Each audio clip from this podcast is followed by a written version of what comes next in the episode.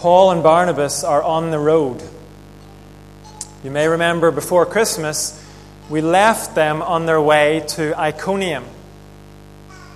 And while we've been eating and opening presents, they've been busy preaching the good news. You may remember they were sent off on this mission by the church in Antioch. There's Antioch. And last time we saw them pass through Seleucia, then Salamis and Paphos on Cyprus, and then Perga, Pamphylia, and then Antioch in Pisidia or Pisidian Antioch. And today we rejoin them in the city of Iconium. We're going to come back to this map later because there is some significance to the route they take on their journey. And as we follow these men on the road, we see the good news in action. I think we can boil down what we're going to look at this morning into three truths. The good news unites and divides. The good news makes demands. And those who respond to the good news must be supported. In many ways, this is an ideal passage for the end of the year. Along with the last passage we looked at, this brings us back to basics. Maybe as a church and maybe as individuals, this passage will help us refocus ourselves, ready for a new year of serving God. So if you haven't already turned to Acts chapter 14, you'll find it in the church Bibles on page 1109. We'll pick up at verse 1. At Iconium, Paul and Barnabas went, as usual, into the Jewish synagogue. There they spoke so effectively that a great number of Jews and Gentiles believed. But the Jews who refused to believe stirred up the Gentiles and poisoned their minds against the brothers. So Paul and Barnabas spent considerable time there, speaking boldly for the Lord, who confirmed the message of his grace by enabling, enabling them to do miraculous signs and wonders. The people of the city were divided. Some sided with the Jews, others with the apostles. There was a plot afoot among the Gentiles and Jews, together with their leaders, to ill treat them and stone them. But they found out about it and fled to the Lycaonian cities of Lystra and Derbe and to the surrounding country, where they continued to preach the good news. The message here is that the good news unites and divides. We've seen before that the good news is all about Jesus, who he is, and what he's done. We've also seen that when Paul and Barnabas go to a new area, they start in the synagogue. They can always find a ready made audience there. Verse 1 says the synagogue in Iconium had both Jews and Gentiles there. So these particular Gentiles must have been ones who are interested in becoming Jews. And initially, we're told Paul and Barnabas speak so effectively that large numbers of these people believe. In other words, they respond positively to the message about Jesus. But then we're told the unbelieving Jews stir up the rest of the Gentiles and poison their minds against Barnabas and Saul. Things get tough for the apostles. And then in the NIV, verse 3 says, So Paul and Barnabas spent considerable time there.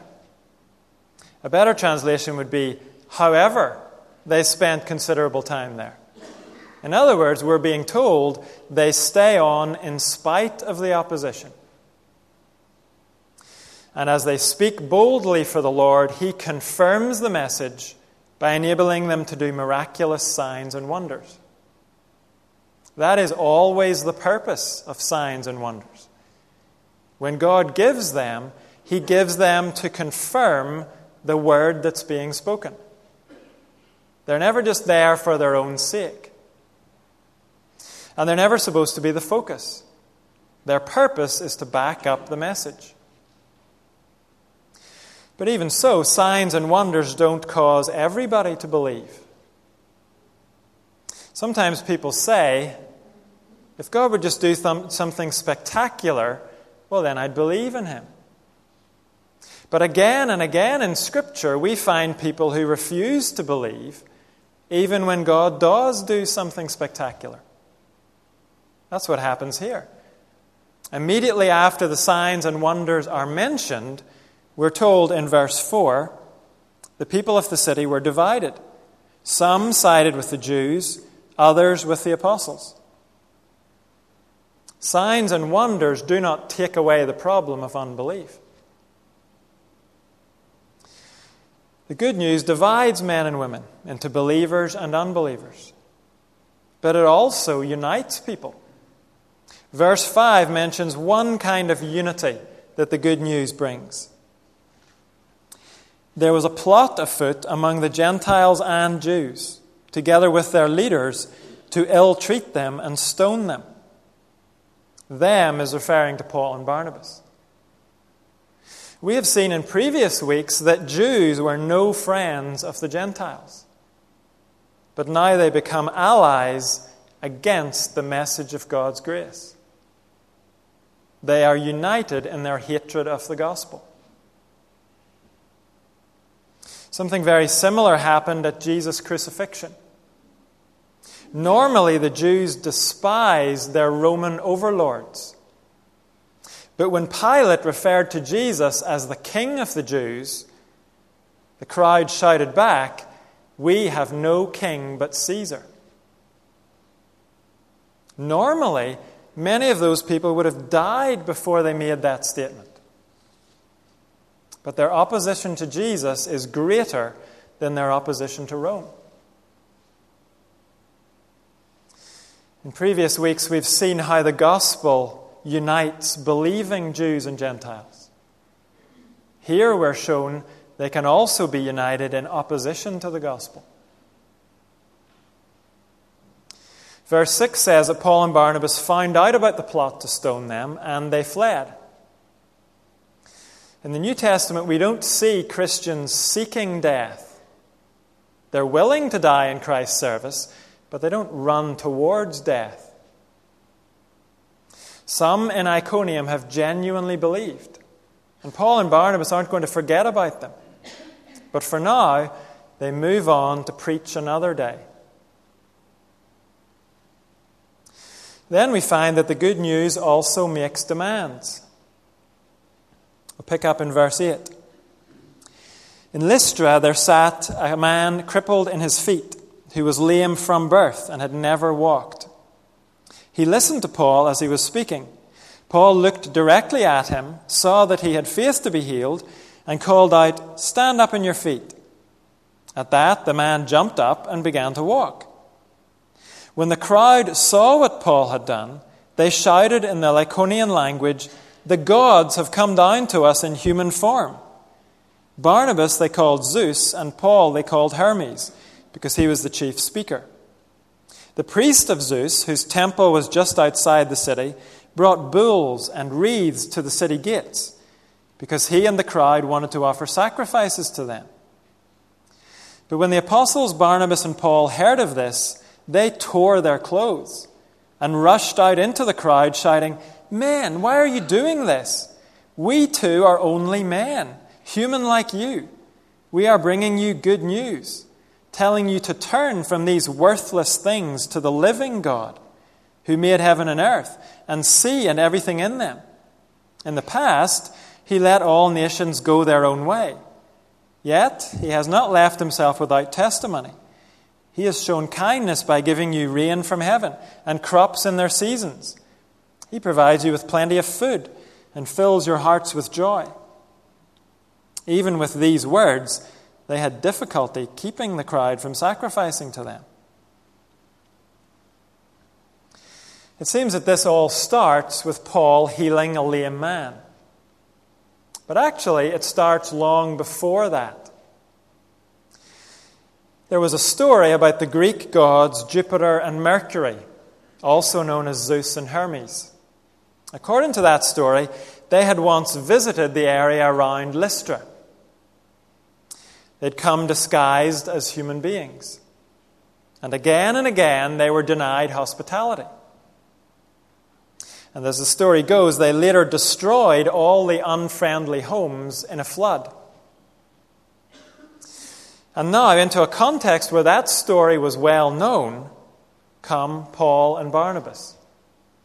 And Paul performs an obviously miraculous healing. We're told in verse 8 the man had been lame from birth. So he's not just getting back the strength in his legs, he never had it before. And when the crowd see the miracle, they connect it to the story that they all know. In verse 11, the gods have come down to us in human form. It's happening again. And this time, the people of Lystra are determined not to get caught out the way their ancestors were in the story. So, verse 13 says The priest of Zeus, whose temple was just outside the city, brought bulls and wreaths to the city gates because he and the crowd wanted to offer sacrifices to them. In one sense, the crowd is on the right track.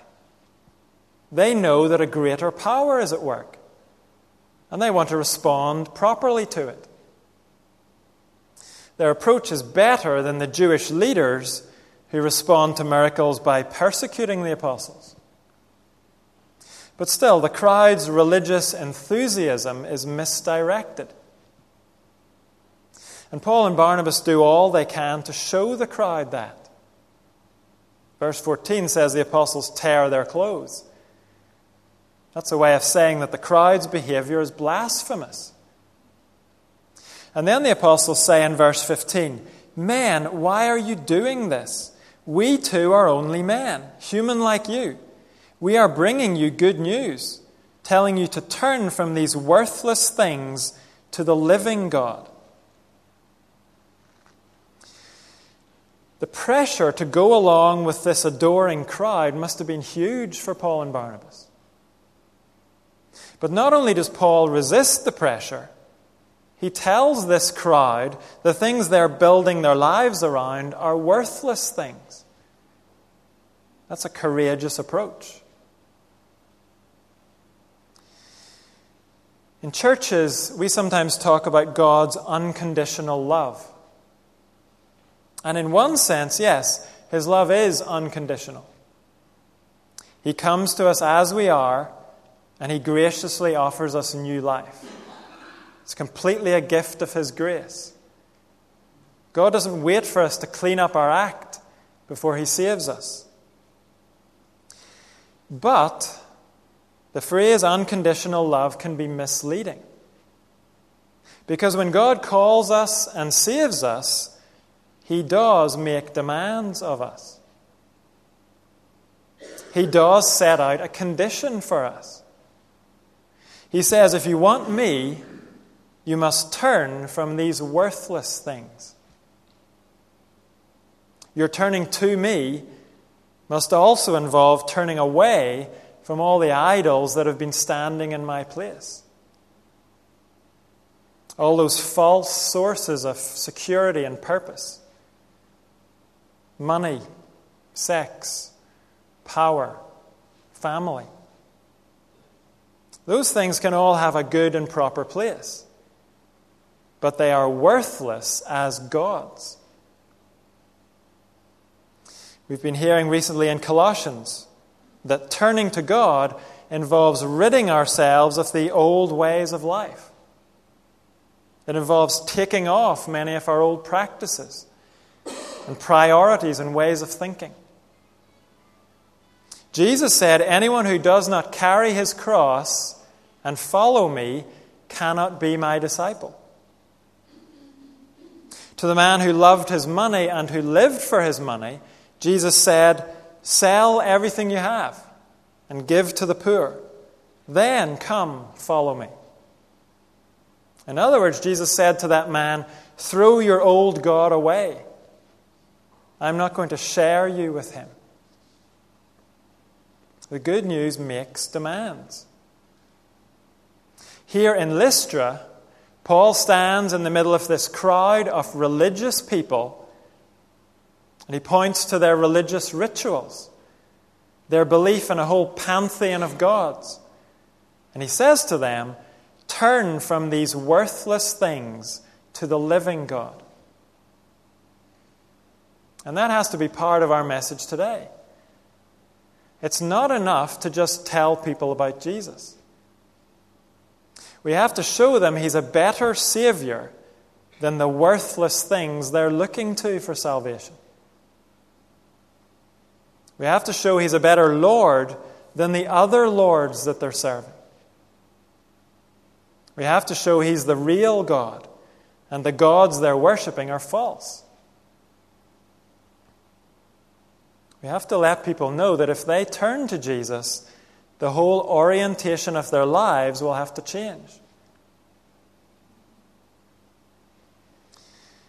Too often, we give people the impression that Jesus is just another string for their bow, another insurance policy for their portfolio,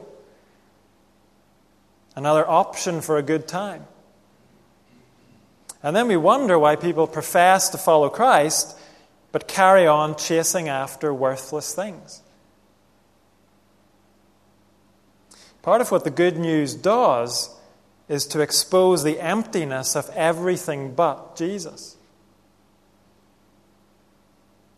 And sometimes people will respond by falling down and worshiping Him. And sometimes they will choose their worthless things instead of Him and they will hate him for threatening those worthless things. That is essentially what happens here in Lystra.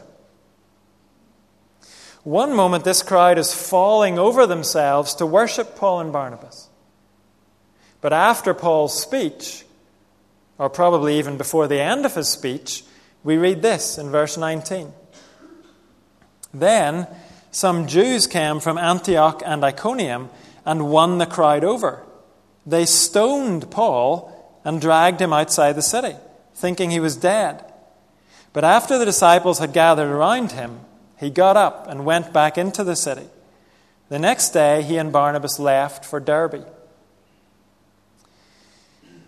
The change here is so dramatic that it's almost unbelievable when we read it. But if we stop to think about it, it's not so unbelievable at all. One commentator calls this a spectacular example of the fickleness of a mob. It's also an example of what people can be like when they're challenged about the false gods at the center of their life. They can get nasty. This crowd wanted to worship Paul and Barnabas because it suited their own desires and inclinations. Worshipping Paul and Barnabas wouldn't have involved giving anything up. Just another dead bull or two to appease the gods. But when Paul challenged the crowd's desires and inclinations, when he called them to turn from their worthless things, then the crowd turned on Paul instead. I think it's accurate to say that our society has no problem with Christians until we explain that Christ is the only Savior. Once we say that, we're calling all other Saviors false. And that makes people angry. It makes them angry whether their particular false Savior happens to be their wealth, or their career, or their sexual desires, or maybe their philosophy of life. And maybe we still have some of that left in us too. It's quite possible to enjoy church and to find the message at church comforting and uplifting in some way, but all the while be clinging to our worthless things. Some of those things might be good in their right place but bad when they take God's place. And some of the things we cling to might have no proper place in our lives at all. Maybe our pride and selfish ambition. Pride and ambition that thinks it would be a waste to hand our lives over to Jesus. We've got our own little kingdom to build. We're not going to give that up to serve Jesus. Don't let worthless things hold you back from the living God.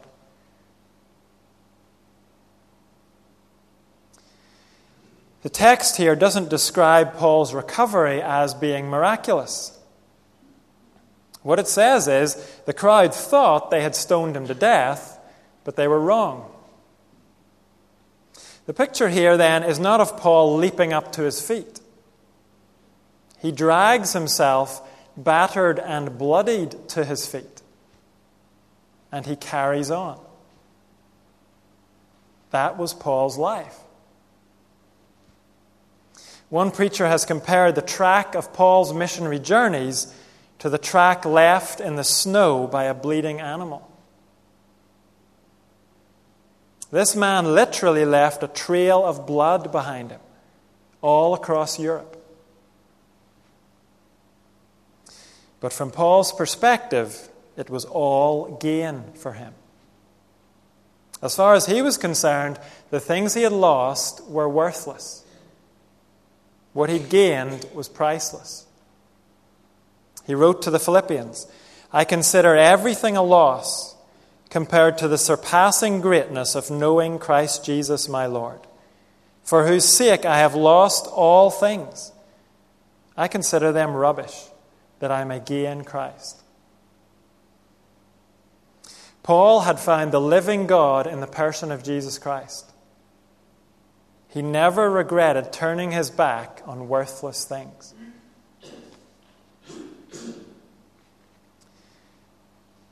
The good news unites and divides, it makes demands.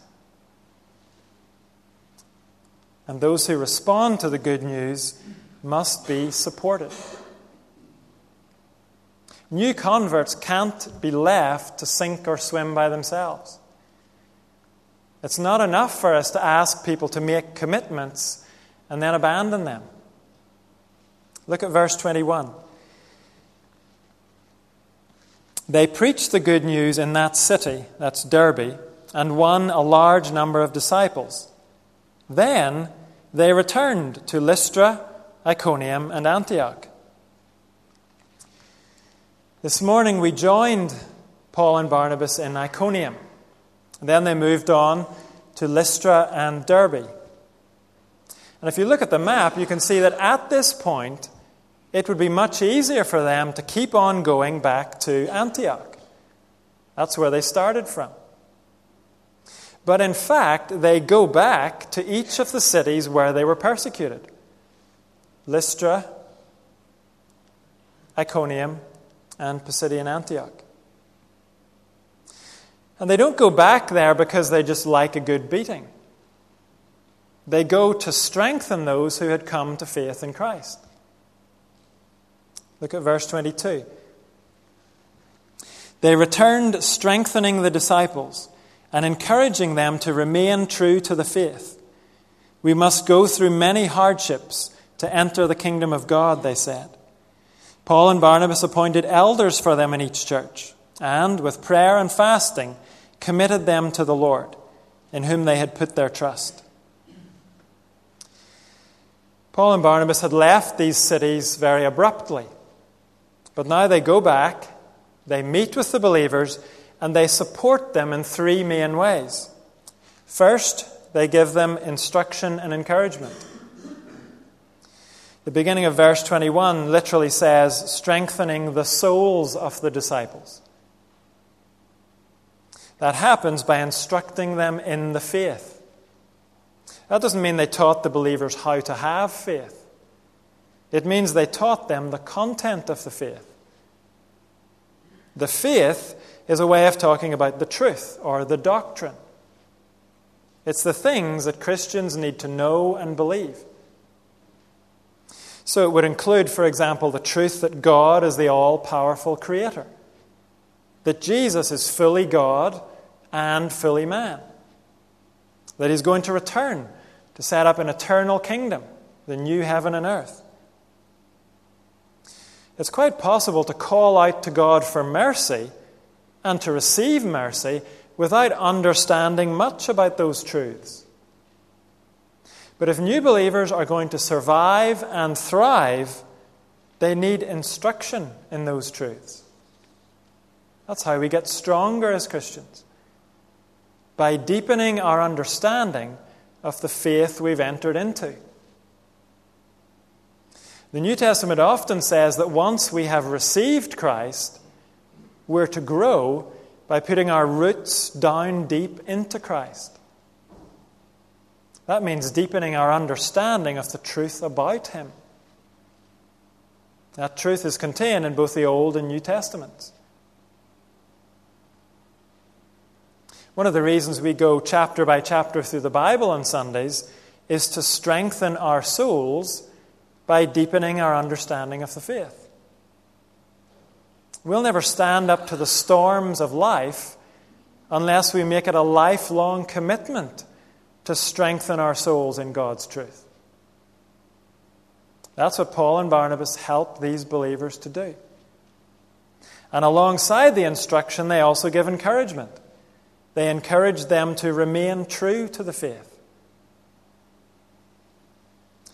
They also support these new believers by giving them accurate expectations of the Christian life. In the middle of verse 22, they say, We must go through many hardships to enter the kingdom of God.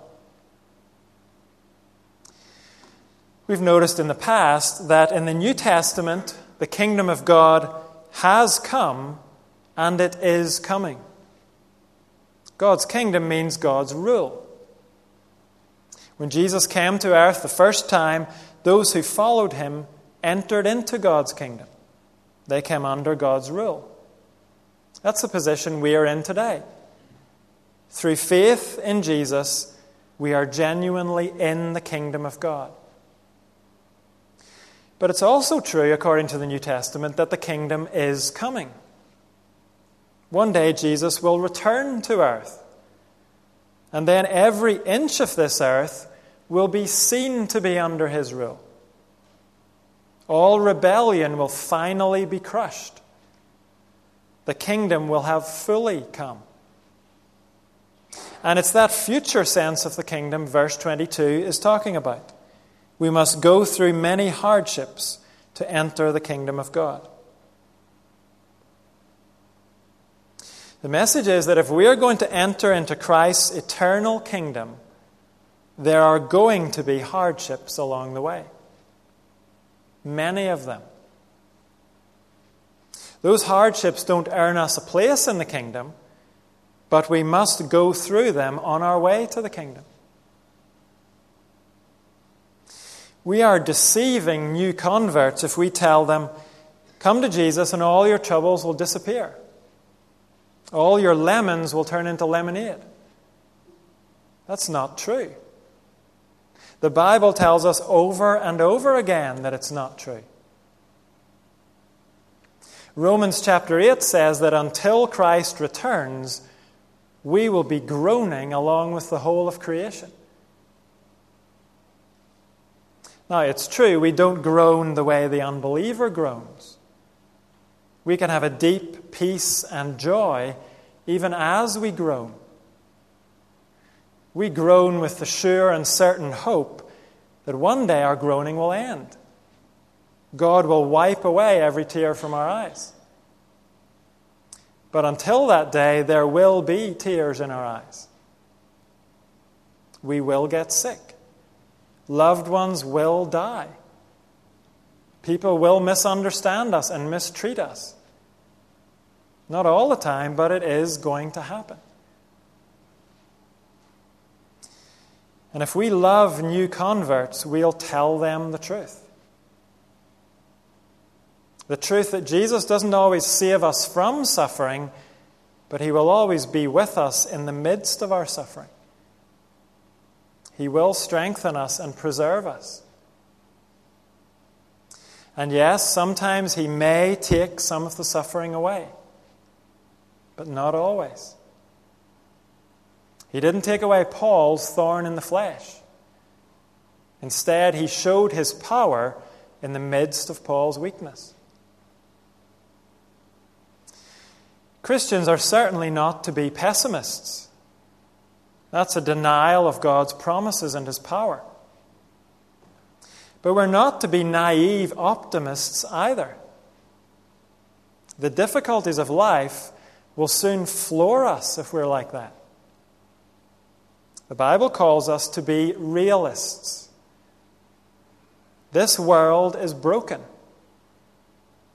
And so long as we live in it, we are going to experience brokenness ourselves. But God's promises are sure, His power is supreme. One day His kingdom will come fully. And in the meantime, there is joy for us as we grow in our knowledge of Him, as we prove His faithfulness every single day. His mercies are new to us every morning.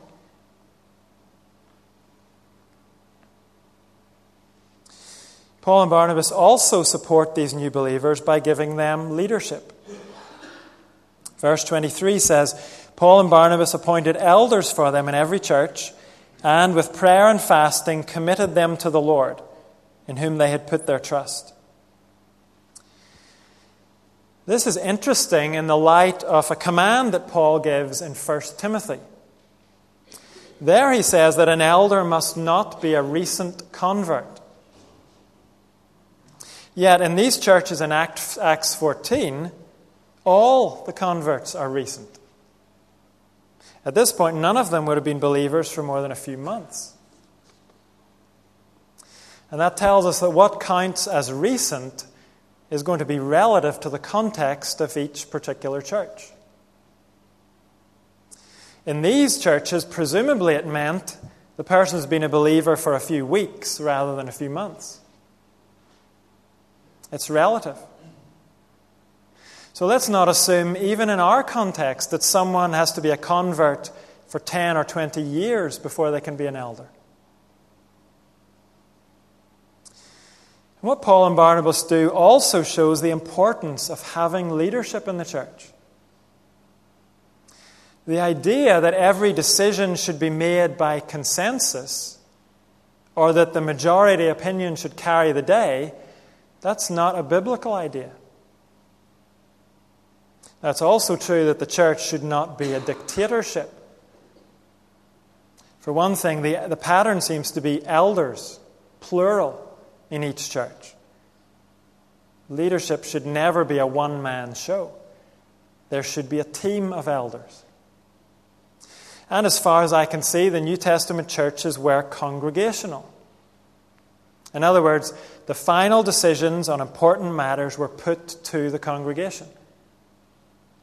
The elders don't just issue commands in the church, but they are put in place by the church to lead the church. So, unless the church body has good reason to do otherwise, they ought to follow the elders' lead. In these very, very young churches, it seems Paul and Barnabas appoint the elders. But I think the normal pattern is that a church recognizes and appoints its own elders. That's a very important responsibility. And that's made clear for us here in verse 23. This decision is made with prayer and fasting. And it's done acknowledging that ultimately it's the Lord who leads the church. For all the help that elders can be, it's the Lord the believers are trusting in not the elders. Paul and Barnabas have completed their mission. They've spread the good news in nine different cities. They've gone back to strengthen those who responded to the good news. And now they're going back to the fellowship that sent them. Verse 24 says After going through Pisidia, they came into Pamphylia. And when they had preached the word in Perga, they went down to Attalia. From Attalia, they sailed back to Antioch, where they had been committed to the grace of God for the work they had now completed. On arriving there, they gathered the church together and reported all that God had done through them, and how He had opened the door of faith to the Gentiles. And they stayed there a long time with the disciples. Notice that this report of the missionary journey ends with a reminder of who has really been at work. In verse 27, they reported all that God had done through them and how He had opened the door of faith to the Gentiles. God calls us, He sends us, He opens the doors for us, He brings men and women to faith. And He must get the glory for all that He does. We're going to join together to give Him glory as we sing, To God be the glory.